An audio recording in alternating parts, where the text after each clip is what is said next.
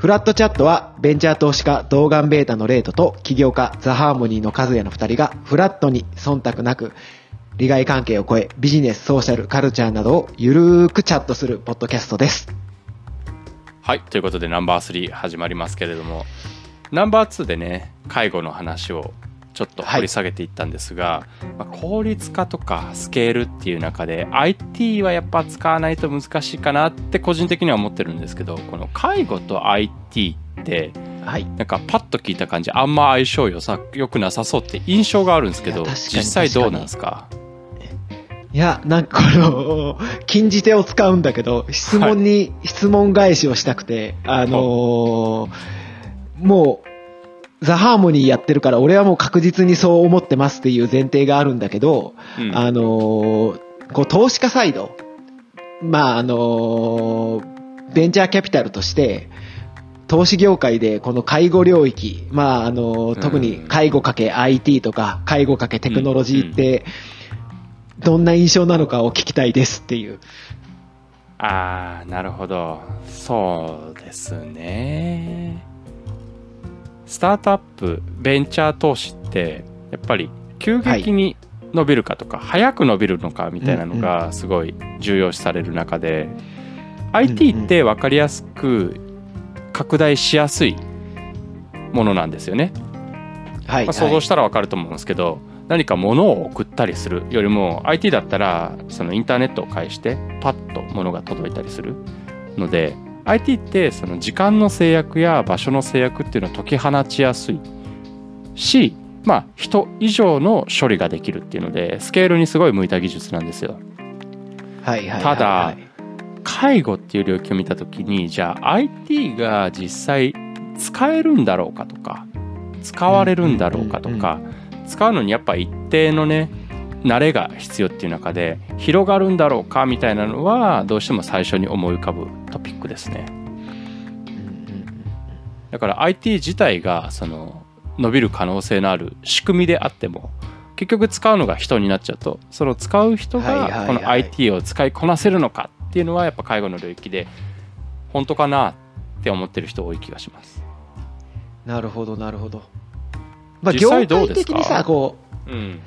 う、うーん、これはもう、起業家側サイドから見ると、やっぱり、あのー VC の人とコミュニケーションとの大変だから、やっぱりこう、ホットじゃないよねっていうのは、今ホットで言ったらさ、やっぱ Web3 とかさ、DAO とかは NFT とかみんな言っちゃうから、やっぱこう、ね、た、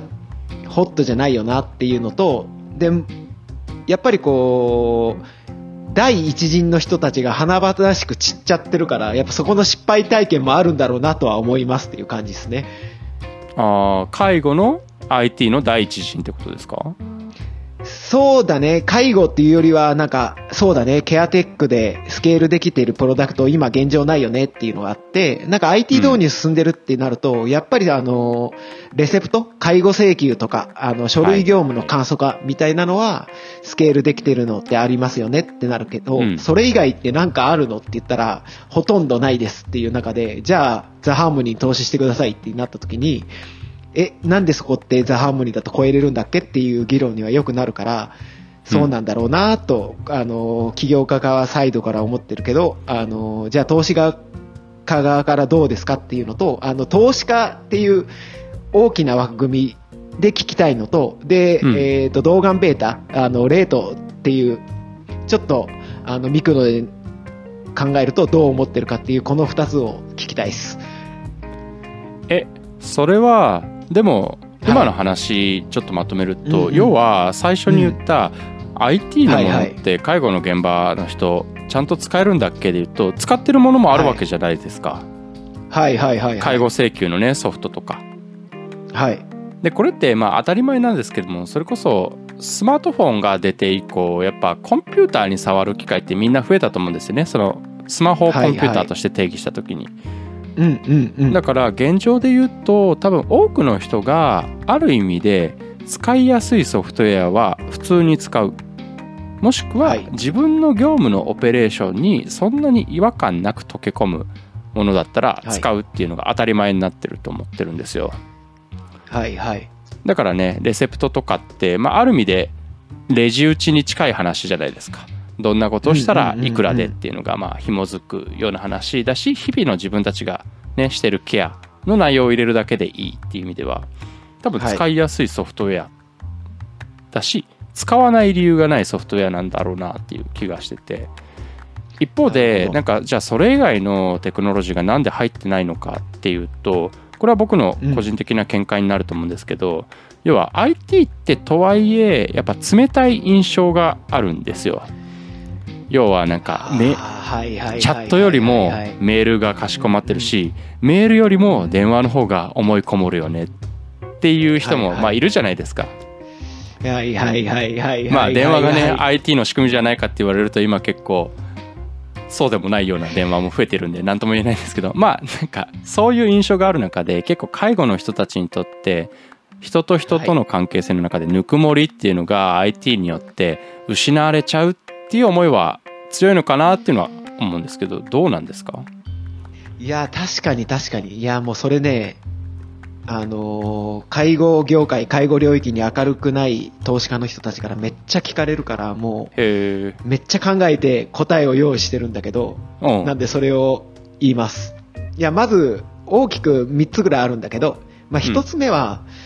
えっ、と、ウォシュレットの話があって、なんか中世のさ、ヨーロッパの時代とかさ、あの、ちゃ、あの、奴隷がいた時代うんは、あのー水洗テトイレがなくて奴隷がいた時代ね、の時ってさ、あの、使用人のお尻って奴隷が拭いてたんだけど、でも今ってさ、おウォシュレットっていう技術がありますと。で、今、両方選べますと。人から拭いてもらうのと、ウォシュレットで、あのー綺麗になりますと言ったら、多分ほとんどの人がウォシュレットを選ぶと思ってて、まあ今の時代に人に拭いてもらうっていう選択肢があるのかって言われるとまああるけどいや、まあそらそういや、そう。なんだよね。だからなんかその人のぬくもりが絶対的に、あのー大事かって言われると、全然そうじゃないっていう領域がいっぱい介護にもあると思ってて、なんか例えば、あの、お風呂とか着替えるっていうことが、えっ、と、一人で、まあ何らかの、あのーことができなくなって、一人でできなくなって時に、いや、人がやるのと、えーと、何らかのテクノロジーがあって、あの、自分じゃできないけど、まあ、ロボットか何かわかんないけどさ、それで、あの、自分一人でもできますって言ったら、えーと、レートはどっちがいいですかっていう、はい。なるほど自分でやるかロボットがやるかそうそう、誰かにやってもらうか、あの、テクノロジーを使って自分で、自分だけでやるかってなると。まあ確かにウォシュレットぐらいだったら機械でいいけど風呂場入ってロボットがブラシゴシゴシしてくれるってことですよねそうそうそう。まあ、ロボットかわかんないんだけど、あの、何らかのテクノロジーがあって、一人で入れますっていう状況ね。うんいやででも一人はそうね、うん。僕なんだったら今頭洗うのロボットでやってるんですよ、え、そんなあのあんの？の電動で動くヘアブラシってのがあって。えー、知らない知らない。これめっちゃ良くて。だからこれある意味ロボット使ってんなと思って。いやーだから手が細かく動かせなくても確自分の頭の上に手上げられればできるんで。うん。なんかロボットにやってもらうのどうかなって思ったけど全然やってんなって今思っちゃいました。いや、そうなんだよね。なんか結局その同性だったら、同性ってあの、男には男、うん女性には女性みたいな、同性介護がいいって言われてるんだけど、はいいや、はい同性でも、知らない人に俺体触られるのとか嫌なのね。そうねそれはそうですよねそうそう。だからそれだったら全然もし何からしらのテクノロジーで一人で着替えれますと。一人でお風呂入れますってなったら絶対俺はそっちの方がいいし、もしそういう選択肢があったら大多数の人はそっちを選ぶんじゃないかなとは思ってますっていう感じですね。うんうんうん。確かに。確かに。今ね僕もばあちゃんが最近施設に通い始めたんですけどありがとうっていう感謝ももちろん言うんだけど多分それ以上にごめんなさいねみたいなことをね言ってるみたいなんですよ。いやー、そうだよね。そうだよね。人にやってもらうのは確かにぬくもりは伝わるけど受ける側の話ですよね今のって。どっちかっていうとそれにすごい負い目を感じちゃうというか借りを作ってるっていう気持ちになりがちなのは人に何かをしてもらった時ですよねいや、そうそうそうそう。でさ、なんかこ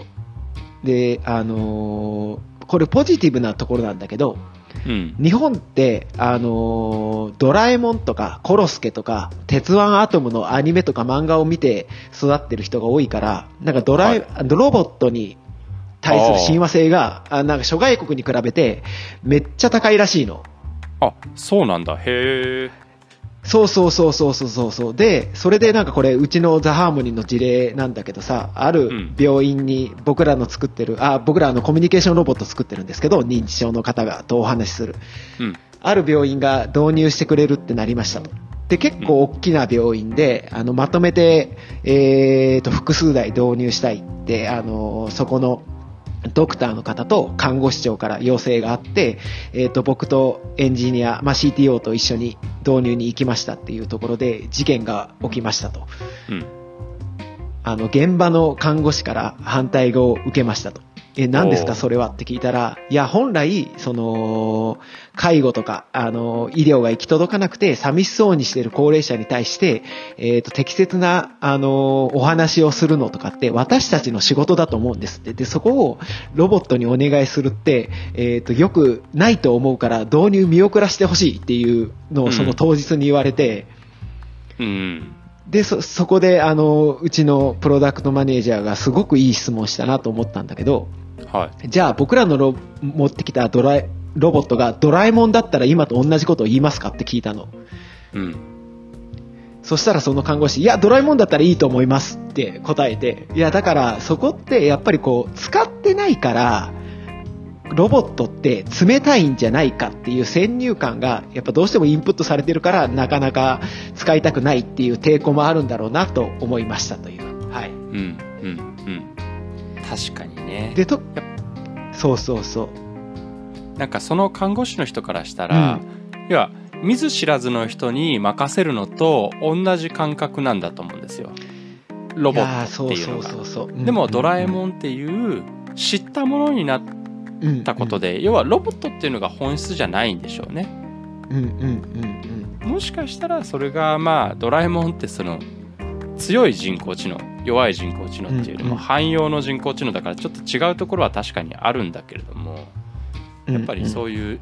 自分たちの知っているものになるだけで全然意味合いが変わってくるのかもしれないですね。そのぬくもりっていうものに対して。うん、いや、本当そうで。で、あの、なんかさ、あのーもう短すぎてみんなテクノロジーだと思ってないと思うんだけど、あのーババブルの時昭和の時かな？なんか俺も聞いた話だけど、三種の神器って言ってさ、テレビ、掃除機、洗濯機かな？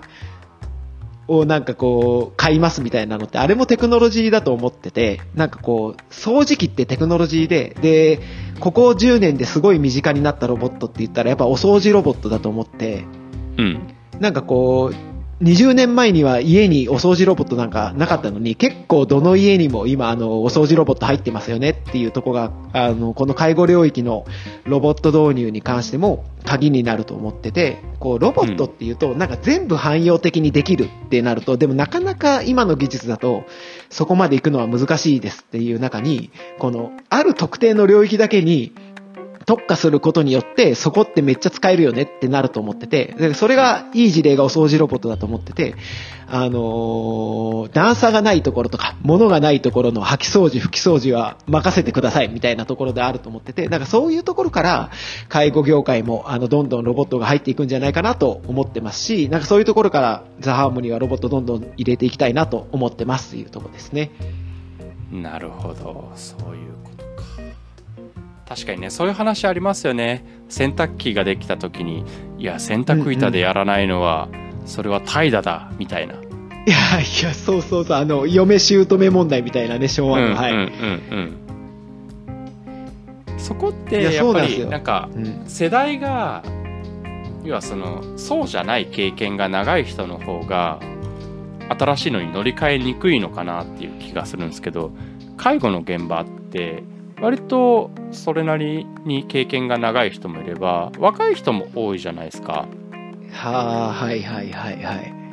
そんな現場でもやっぱりなかなか若い人でもこういう IT に対してちょっと待ってほしいっていう気持ちになることが多かったりするんですか？いいや、なんかそれで言うと、これもう次の回に行きたいなと思って、じゃあなんで介護業界に IT 導入って進まないのっていうのを次の回で話していきたいなと思いましたんで、次に話しましょ確かにナンバー3いい感じの時間になってきたんでじゃあここでおしまいということでナンバー4ではなんでこの導入進まないんだっけっていう話をしていうきましょうはいはい。はい、そうしましょう。